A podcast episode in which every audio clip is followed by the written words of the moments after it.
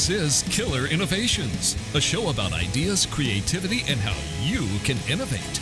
Welcome to the Innovator's Garage, where you learn to create your next game changing killer innovation. Welcome to this week's Killer Innovations. I'm your host, Phil McKinney. We've uh, been uh, doing a little bit of traveling here, just got back from uh, Barcelona, Spain.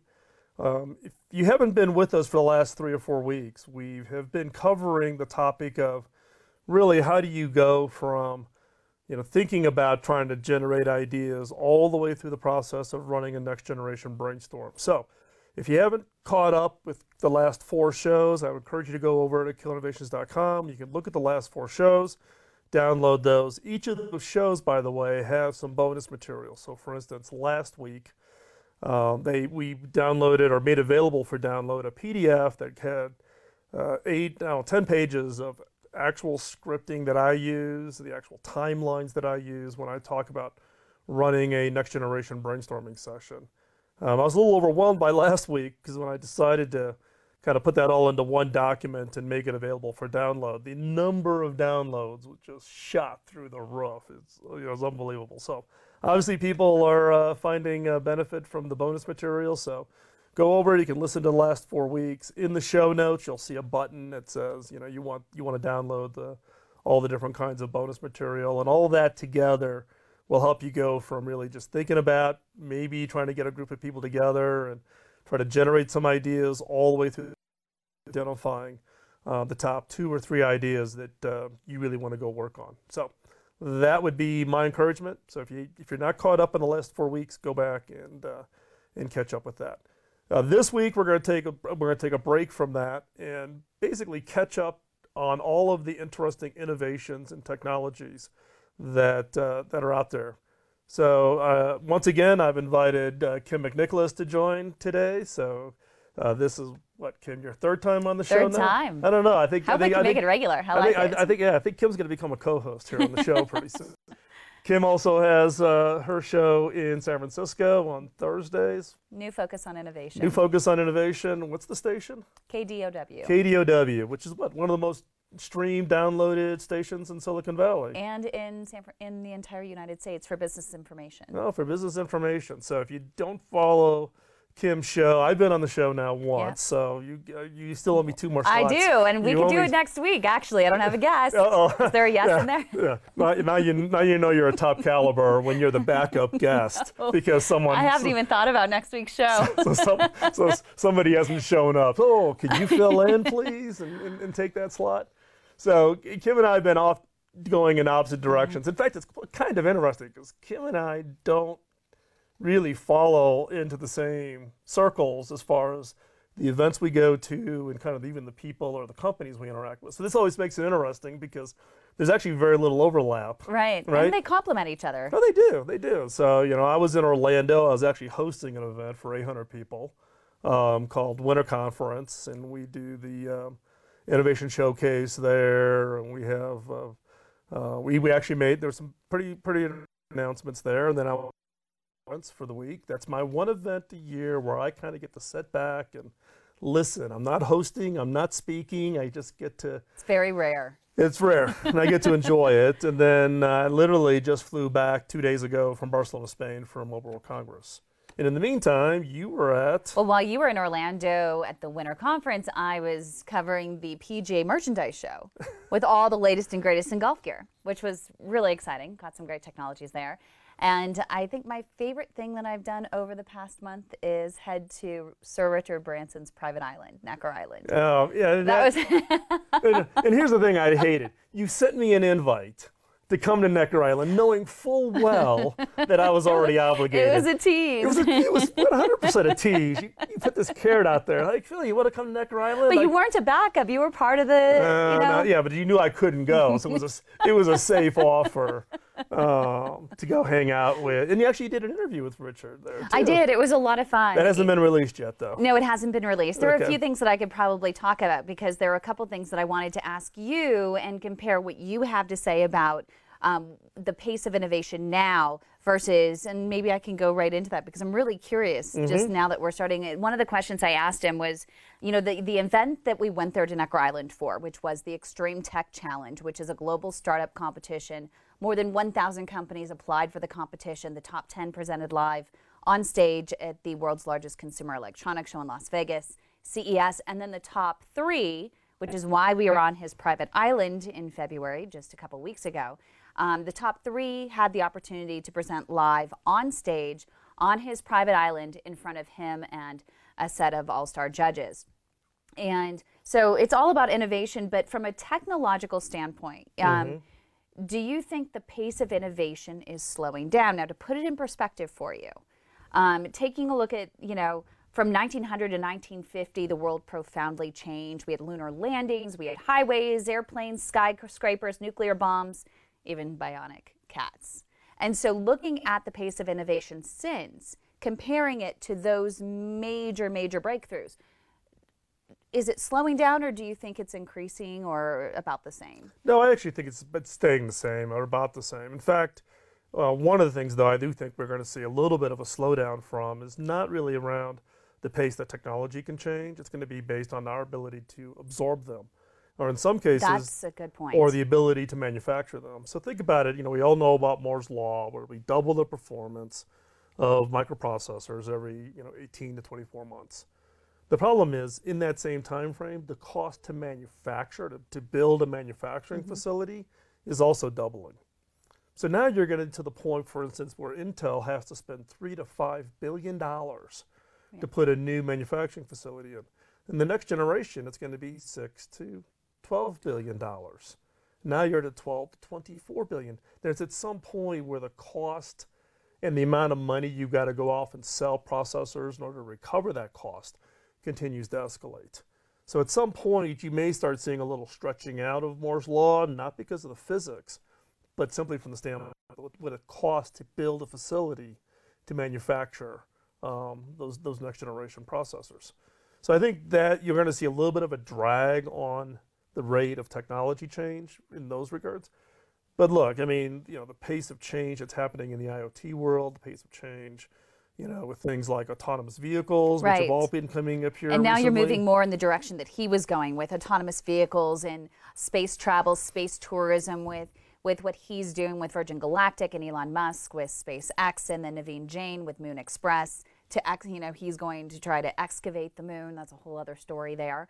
Um, but he's thinking that we are actually keeping pace. just I think we are very much so. In fact, uh, at CES this last year, we host um, a group of CEOs. One of them is Paul Allen. So Mm-hmm. Paul comes every year, and Paul and I were catching up, and uh, you know he's in the space challenge. He's in the, he's competing against, you know, Jeff Bezos. Bezos and Elon and all of Yeah. them for um, for uh, the X Prize uh, for space travel and also space tourism. But at the same time, Paul's got a huge amount of investments going into things like AI, um, and he believes that there's just unlimited playing field in the AI space. Uh, but he says also it's very, very hard. It's going to take a lot of money to drive those breakthroughs.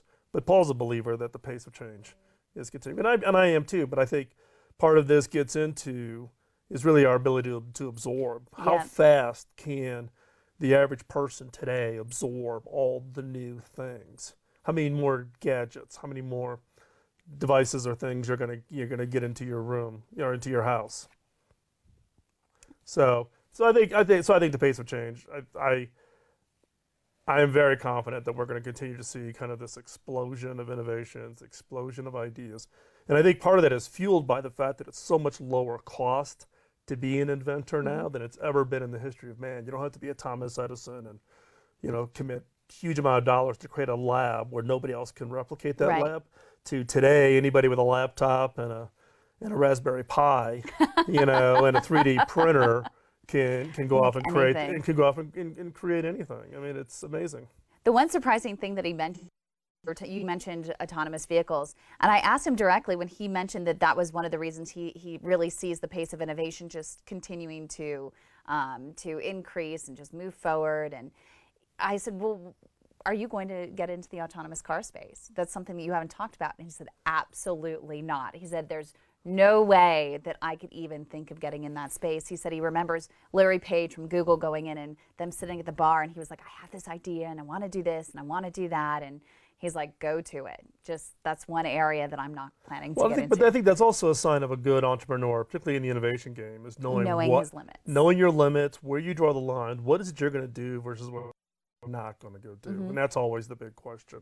And yet, what's funny is that the, the three with Elon Musk, him and Naveen Jain, all in the space race, they all share um, Mosquito Island. Yeah. They're all going to be on the same island.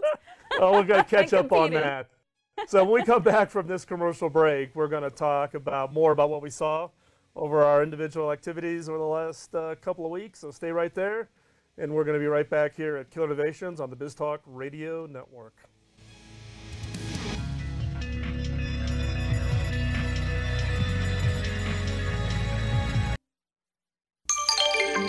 Biz Talk Radio.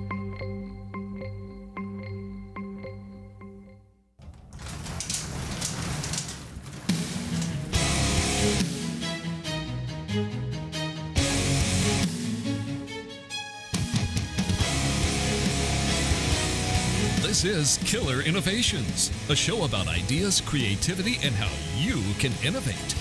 Welcome to the Innovators Garage, where you learn to create your next game changing killer innovation. Welcome back to this week's Killer Innovations. Let's pick it up in the second segment here. So, Kym, we were talking about Necker Island. So, what's it really like? I mean, everybody kind of, it's the one place a lot of people want to go to to get a chance to get a you know shot at hanging out with Richard and all of the uh, the great uh, you know entrepreneurs that are hanging out there. But what's what's the island really like? It's it is paradise. I mean, honestly, when I was going there, I was a little skeptical going in because it just seemed like everybody I knew and you knew were all going to Necker Island. They were all renting out uh, places there. They were holding summits there, and uh, you know we were no different because with the Extreme Tech Challenge, that's where our finals were held. But people think that when they go there, they're automatically going to meet Richard, see Richard. But then most of the time, he's not there, and you have to uh, you know, pre-schedule with him in order to have him there on the island. But what I love about what he's doing there is that he has all kinds of endangered animals from the flamingos. He brought the flamingos back into the British. They had disappeared and he brought them back, introduced them back into the islands. He has iguanas running around and they're all protected. He has lemurs that are on the island as well, which he has they're endangered as and and people could go up and they would educate you about them. So he's really into conservation and, and saving the world at this point in his life. And it's beautiful and the, the staff there the staff there and what I thought was really interesting is that the staff there becomes your friends. They really engage with you. Brilliant, brilliant people. They're all about innovation. They all have other things going on in their lives. And I, I really, they make you feel at home there. Um, but what was funny is during the finals is it's not one of those protective envi- protected environments. So it rained twice, and the first time it rained, we had to stop everything, and of course send everyone back in for drinks in the middle of the show. and, and Richard said, you know, once we came back, Richard's like, you know what? It's going to rain in 45 minutes. So we got to get the rest of the show and all of the top three, pre, you know, presenting before it starts raining again. Sure enough, as soon as that last person presented, we had Bloom Technologies, which it was creating the prenatal device that helps a mother in their third trimester know if and when they had to go to the hospital. It measures their tri- um their contractions and, and such. You have Giroptic, which created the 360 camera, and you have for the consumer level, and then you had Sphero, which created um, they have app-enabled robots such as BB-8. And as soon as Bloom was done, they were the last one to presenting. It started pouring again, just in time for Richard to say, "You know what? I think we need to caucus about the winner," which came as a surprise to everyone because every one of the judges had a questionnaire that they were filling out with scores as they were going along. And Richard thought for sure, because Sphero, which is located in Boulder, Colorado, right near here, um, he thought that because they were further along, that the questions that we had on the sheet would just automatically make them the winner. And Richard didn't think that that was fair because the other ones were earlier stage companies. And so he brought all of the other judges into caucus and he was arguing why he didn't think that Sphero's, when he loves the company, thinks it's a brilliant company, but he just thought, you know, it was great for them to present here, but he wanted to give another company a shot that needed a little boost, which is what the program's all about. So He's arguing for Giroptic, which is the 360 camera, because all week long he had been playing the 360 camera and they were all kiteboarding with this 360 camera and they posted it. You should go to Giroptic, um, their Facebook page, and see some of the videos of the 360 videos of them kiteboarding. And then you had um, Bloom Technologies, which the two women on there, Sunna who's an investor, and um, Veronica Serra, who's one of the most sought after investors in all of Brazil, they were arguing for Bloom, the prenatal device. So it was this debate between the men and the women, back and forth and back and forth. And the women were then able to convince the men that in being fathers, and Richard Branson is a grandfather, um, that Bloom Technologies would ultimately win. But it was just funny, the whole debate back and forth. It took them 20 to 30 minutes of arguing. to argue back and forth for it. But Bloom was, in fact, Is that arguing? Is that lobbying? How does that- Lobbying, Yeah, yeah, lobbying. yeah, I they weren't arguing. They were, they, you know, it was a really, uh, it was a good discussion. I, I will say, it was a very high level discussion. But they're all winners coming out of there. So who won then? it was Bloom Technologies. Bloom Technologies. Yep. Yeah, well, me being a grandfather, I don't, I wouldn't know anything about that. no, I- you know, we, look, we've talked about these before, right? Right. The last time we were on the show, we talked about who the top three were. Sphero being, you know, we're studio here is in Colorado, so you know we know Sphero right here in Boulder is part of the Boulder startup community, but they're not really a startup anymore, particularly post Star Wars, Well- given the given the success of BB-8. Right, but it's one of those things where they became an overnight success. Yes, they've been at it eight years, but it took them that long to really just, you need to get that proven product market fit, and sometimes it takes a long time. Well, and that's also that's also the fallacy, right, of innovation that you're going to come up with an idea and then immediately overnight you become a success, right? And the joke amongst the entrepreneurs is, yeah, it was a 15-year overnight success, or it was a 10-year overnight success, because it does. You have to go plow a lot of fields to get yourself in the right position. And and look, the timing of the Star Wars with work that they were already doing and something very similar that looked like the BB-8 yep. And then getting Disney to come and say, "Hey, could you modify that to make it look like this?" And all of a sudden, getting you know one, one being in the right place at the right time with the basic, with an idea that somebody else then really comes in and endorses. And can I have still- a huge impact. And I think we talked about this before that the to define a startup, it's you know, a startup could be gone tomorrow. They could be gone tomorrow. If they don't take this and really run with it, they could be gone tomorrow. Well, they'd be another one-hit wonder. exactly. Right. I've got one thing. I get that success, and you know, it's like I was, reading this morning on the was it how do you pronounce it? Longaberger, the basket company. These are the guys that used to make baskets. They were kind of an you know things that you would make into houses. You know, women would buy them to decorate their houses, whatever. I didn't realize they went from a billion dollar business to now their revenue is a hundred million. You're kidding. No, they went from a billion dollars to now they're hun- they're down down to down to a hundred million dollars. So you lose ninety percent of your revenue because they only did one thing, and they were never able really to capitalize it. And when the founder died, the next generation and leadership just couldn't couldn't make you know can't make a success of it. And now they're really kind of in this you know into this you know spiral. And that happens. You see it happen a lot of time in the in the innovation game, right? People That's a big- they're one still hit big. wonder, and Yep. then and then all of a sudden you just end up right in the tank with it. And so Richard really loved all of them. And there Mm-hmm. was another company. He also loved KickFurther, which is located, they're a Boomtown graduate, Boomtown accelerator Mm-hmm. here in Colorado. And that that is a really neat company where it, um, it it allows people to go on and invest in the inventory of these products. They're taking on the hundreds of billions of billions of dollars in short-term loans out there and saying, hey, just go in and, and invest in this company $20 and in, over the next six to 12 months you're going to get anywhere between an 8 and 12% return on your investment. And they're oversubscribed in every single one of their products that goes live on there. Yeah, well, and, it's, and that's an issue, right? Because you know, look, all my years at HP, you know, when you're you're running an organization that's got a 52 billion dollar supply chain, yep. Right? The world's largest technology supply chain, and how do you um, how do you manage that? How do you finance it? How do you get the parts in? All those kinds of issues. It's Exactly. huge. It's a huge, huge, huge problem. And it's probably one of the number one questions I get from startups who are in the ma- who are in the manufacturing space. So we're gonna take a quick break here. When we come back, we're gonna switch it over. I guess we'll talk a little bit about TED, Yep. and then uh, we'll talk a little about Mobile World Congress. So stay right there. We're gonna be right back when uh, come back from this commercial break. You're listening to Killer Innovations on the BizTalk Radio Network.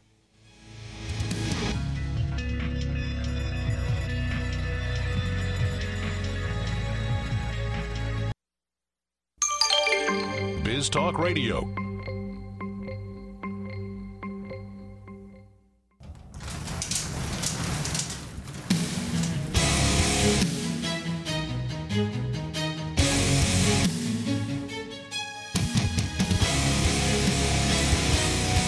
This is Killer Innovations, a show about ideas, creativity, and how you can innovate. Welcome to the Innovators Garage, where you learn to create your next game changing killer innovation. Well, welcome back to Killer Innovations. This is Phil McKinney. Uh, we were talking in the last segment around Necker Island and what's it really like to get to go hang out. I thought this time, let's this segment, let's talk a little bit about TED. I mean, I go to TED every year. Uh, and it's what everybody's talking about right now, and they've been so inspired by the talks there. Yeah, it's interesting because I've been going to going to TED, you know, all the years in Long Beach, Vancouver. I got to go to one um, when it was still in Monterey, uh, many, many, many, many years ago. Uh, but it's it is interesting, right? It's you know 2,500 of your dearest and you know, closest friends. But the one everybody seems to be talking about and so inspired by, just in terms of my Facebook friends, is former Vice President Al Gore and his speech on climate change. And I'm curious what your thoughts are because I think you take a more practical approach, and it's the same view that I would have. I haven't watched it, and I deliberately didn't watch it because I wanted to get your view first and kind of get both sides before I ended up viewing it. So Al Gore led off. I'm trying to remember. I think it was the Wednesday afternoon session. It might have been the Thursday afternoon session. He was the first speaker out in that session. Um, and it had been 10 years since the last time he was on the TED stage. Right. So 10 year gap. And what it really was is his whole speech was really a very positive, uplifting speech on the progress made over the last 10 years. That So- he's made. Yeah, that he made. Well, he made these predictions, or made, or put. I should say, if you go I'm back, sorry for the Al Gore fans. Yeah, uh, just just just as you know, Al Gore invented the internet, Yeah. right? So Al, Al Gore That's invented. where I'm coming from. In, in uh, Al Gore uh, invented the whole process of saving the climate. Um, but uh, you know, so ten years ago, if you watch the video, he made all these dire predictions and then challenged everybody to achieve a certain targets over. And this time around, he was basically reflecting back on his speech 10 years ago and how much progress um, has really been made in the last 10 years. And it's actually been phenomenal, I mean, from the standpoint of, of all the things that have been put in place. But uh, um, you definitely got the feeling in the auditorium that there were two perspectives. yes. you know, it, it was, uh, it was, well, you know, the TED community tends to be very much aligned with, you know, with Al and his kind of, you know, the people he hangs around with. But there's there's a contingent of other Tedsters who are not little in the- skeptical. a little skeptical and not in the same camp.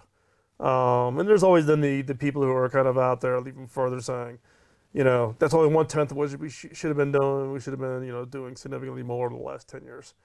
Uh, but all in all, I think people took it as um, you know, a little bit of patting on the back, you know, from what's happened over the last 10 years. And then at the end, he made the whole pitch on not enough. Now we got to double it down. We got to be even more aggressive. We got to make more change. But uh, uh, d- definitely, uh, he took it as the opportunity to, to grab the flag of Yeah. I'm, I'm leading this I'm charge. doing it. I'm leading this charge. Line up behind me, kind of a thing. Yeah, which So- is really, and there's so many people have an impact, and even Richard Branson with Ocean Elders, and they're all the whole crew there. There, everybody is pitching in and having an Oh, impact. come on, to make you know, look, you know, Not we, just we, him. We've got one planet. Let's take care of it. But at some, but you also there's got to be balance brought to Mm-hmm. it, right?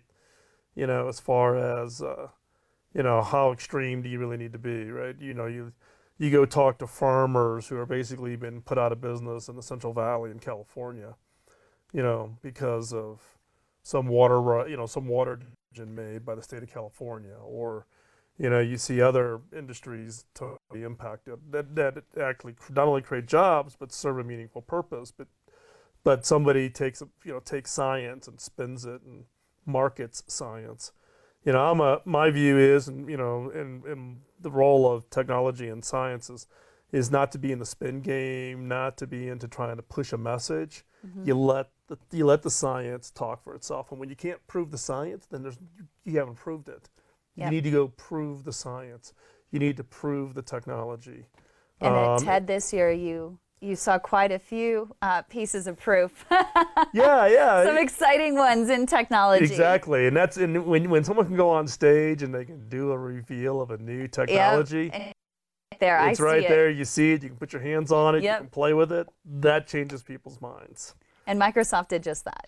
Microsoft did that. They uh, they did a Hololens demo that I will say was probably one of the more impressive demos I've seen in my entire career.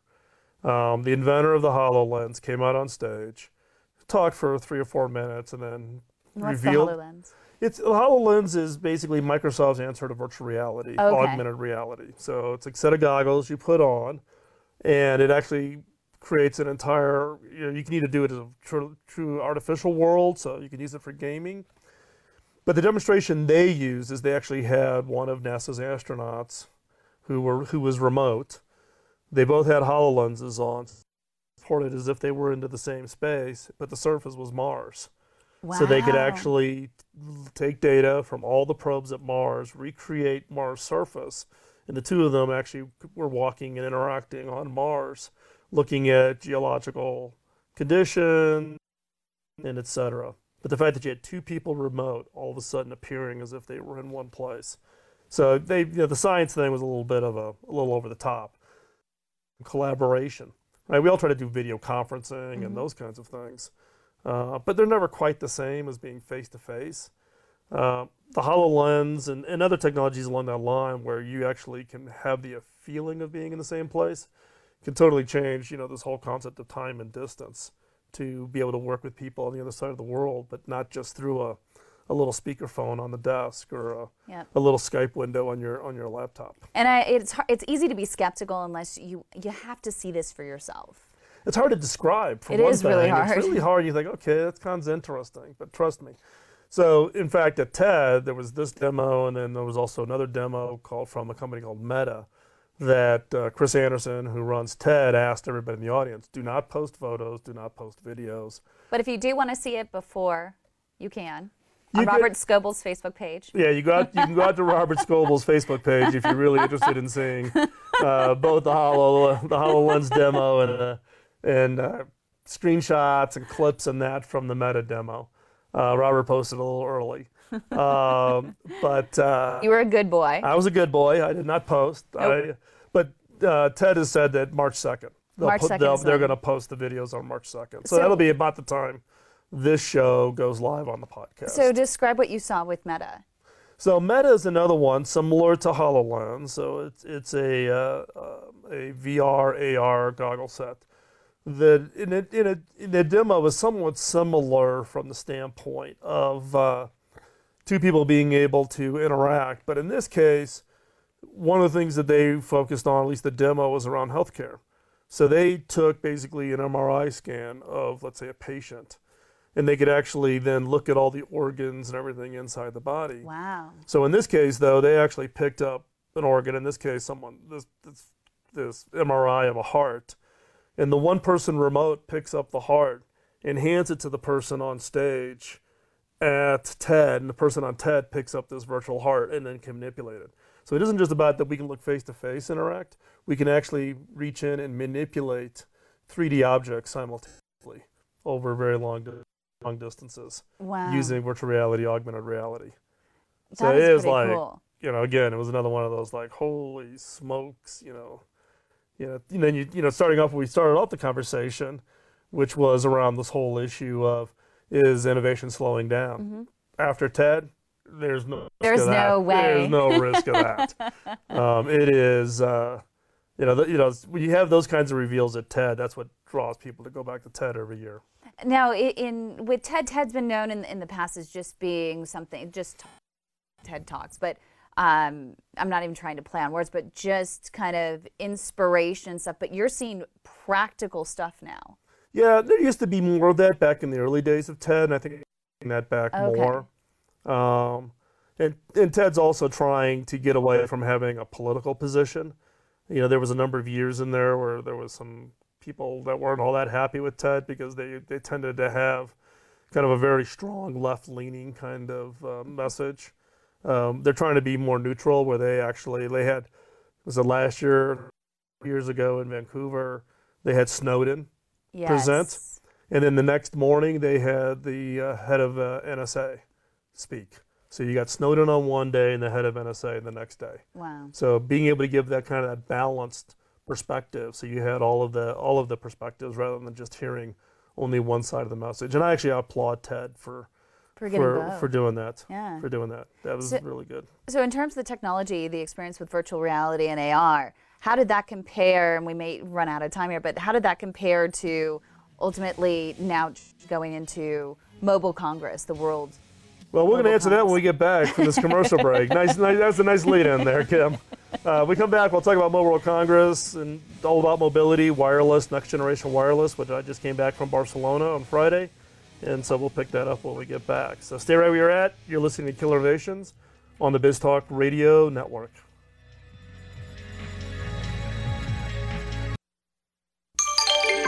Biz Talk Radio.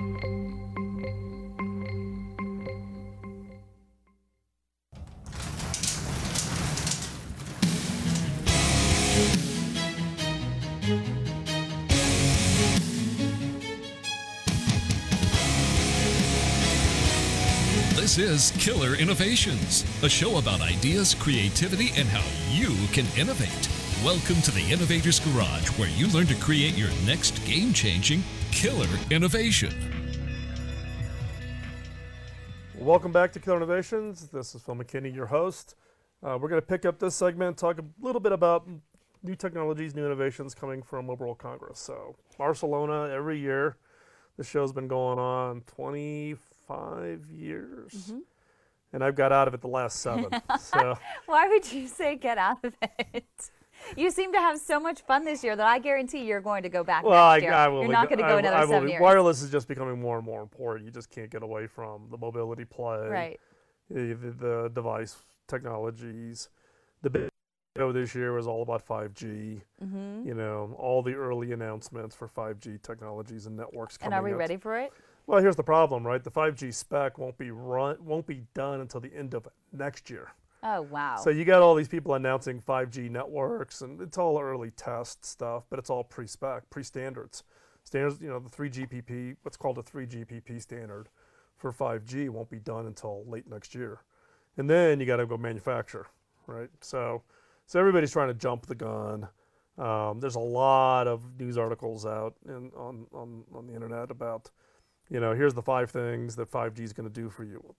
You know, and those five things are going to change in when it actually comes out. Yeah, I mean, 5G gives you phenomenal speed and performance. Right. So that's really the whole drive of how fast, how, how, fast of a network can I get to your to the device in your Mm-hmm. pocket. Um, and everybody's working for driving higher and higher speeds. Um, so you know, what are you going to do with it once you, you know, once you have a gigabit into your pocket? What are you going to do with that gigabit? So that that becomes the real question. And also, VR was pretty big. VR was really big. and we talked about that over at, at TED with Microsoft and Meta Right, so Meta, and then and then at Mobile Congress, Samsung had a huge press conference. with Mark Zuckerberg. Mark. Zuckerberg surprised everybody. Walks on, you know, walks into the venue. Uh, there's a partnership between Facebook, Oculus Rift, and Samsung. So they were showing off the new Samsung VR headset, but also a new Samsung 360 camera. Oh, so yeah, so it's a paired set of where you can get both the VR goggles and a 360 camera um, to make it easier for people to self-publish, self-create uh, 360 content. I will have to check that out because I'm curious how that compares to the 360 Fly and then also with Optics' new camera for I'll tell you, there were more 360 cameras Oh, at Mobile World. Congress than you can check a stick. There's going to be there's got to be some falling out of. Not everybody's going to survive. Did it have Um, seamless editing? Did it? Well, there's some cameras that are out there now that are doing in in camera stitching. Right. So they're doing all kinds of. Uh, live streaming is still a challenge. There's a few that claim they can do true live uh, live streaming. We talked about it on a couple shows ago. Um, I know our- Optic can do it. well, in RTI Technologies, which is a camera that came out of DARPA Mm-hmm. uh, that we talked about in the show before, uh, they've got a very unique kind of way they capture the image to where they doesn't require any stitching. You With the three- mirrors. It's the mirrors that go onto a flat circular Mm-hmm. uh, camera element, CCD, el- what they call CCD element. Um, so they capture the image and requires no stitching. Um, so RTI, but RTI is not building a product. They they've they're looking for partners to license that Mm-hmm. camera technology from them and turn it into a commercial product. So they're a little bit different, but everybody's trying to solve the real-time stitching. When quote, what does real-time really mean? Um, but uh, VR and 360 cameras were, and the ability to just stream it, and you know, again, you know, you're going to need good, high, super high quality 360 content. You know, you're going to need, you know, 40, 50, 60, 70 megabits So uh, on your wireless device. So, so you were walking around the show with a bunch of other CEOs showing them what's hot. What were some of the other things that were hot? um, well, everybody was announcing their new devices. So Samsung obviously on the S7, S7 Plus. LG had a new phone. Everybody had new phones. But what was really interesting, which I think most people kind of overlook, but is really important, is that most of those new phones are all based on Qualcomm Snapdragon. So Oh, Qualcomm wow. kind of over the years kind of kind of waned. You Yeah. know, there's kind of been. I think you know if I were if I were to take the pulse out of Mobile World Congress, Qualcomm's back and back with Qualcomm a vengeance clear winner. clear winner. If you look at all, if you look at the devices that are out there, the win, the design wins that Qualcomm has won on just off of their Snapdragon chipset is just phenomenal. Which will actually make it much easier for software developers, much easier for all the OS guys, easier for the design, OD, you know, outsourced design manufacturers, the ODMs who build those phones, because they can get, you can drive a whole ecosystem of scale um, that's hard to compete with. So clearly, um, Qualcomm was if you calculated up all the market value just the new devices coming on, Qualcomm is back with a vengeance. Look Wow. out! Look out! And I have to tell you, it's been like I said, seven years. I haven't I haven't done Mobile World Congress. Both you know I haven't been in the wireless space for that for for part of that, and then at HP I didn't you know just scheduling wise it always worked out to be a problem. But from what I remember seven years ago to this show, the size of the booths at Mobile World Congress biggest booths I've ever seen at any trade show that I've ever been at in my entire career. Even bar none. CES. Oh yeah, Are not even close. me? Not even close. Huawei's booth was almost uh, eighty thousand square feet. Wow. And how did Samsung's booth compare? Was it about relatively the same or even bigger than it was at CES? Um, it was actually a little bit bigger, but not gargantuanly bigger. Huawei was probably the most dominant booth at Mobile World Congress. It was like I could get my ten thousand steps in a day just walking the Huawei booth. Would you want to stay there? No, not the whole time. But I mean, it was great. It was really interesting stuff. But you got so many other vendors that Yeah. are there. There's eight, eight locations. There's 100, about 110, 120,000 people that go to Mobile World Congress. So it's a big show when it's only about wireless. It's not like CES where you got 180 covering lots of areas. This is 110 wireless geeks all in one place. So it's really good. So we're going to wrap up here um, for this week's show. Hopefully you found this useful and helpful. Kind of just taking a look at a couple of different uh, venues and, and things that have been going on for the last couple of weeks. Uh, so stay tuned. If you're keenly interested in trying to really understand how to take an idea that you have and really turn that into a breakthrough innovation, um, I have a, a two-hour audio course. The publisher has it up at Amazon. I don't know. I think, I think they charge like $19 for it, which I don't spend the $19. Tell you what, I'll give it to you for free. So Oh, all you can do nice. is just text the word text the word innovate to 33444 or you can go to killerinnovations.com slash innovate put your email address in it and i'll email to you for free. You don't even have That to go is a deal. you don't even you don't have to go pay the $19 for it. And so uh, with that we're going to wrap up this week's show. Thanks for joining us. Uh, we'll be here next sunday uh, as we uh, come together to talk about creativity design innovation. Um, so stay right there and we'll be here next week. This is phil mckinney. You're listening to Killer Innovations on the biz talk radio network The opinions you hear on Biz Talk Radio are those of the hosts, callers, and guests, and do not necessarily reflect those of this station, Biz Talk Radio, its management, or advertisers. The information on Biz Talk Radio does not constitute a recommendation, offer, or solicitation to buy or sell any product or service. If you have any questions about Biz Talk Radio, contact us at 817 274 1609 or at biztalkradio.com. Biz Talk Radio,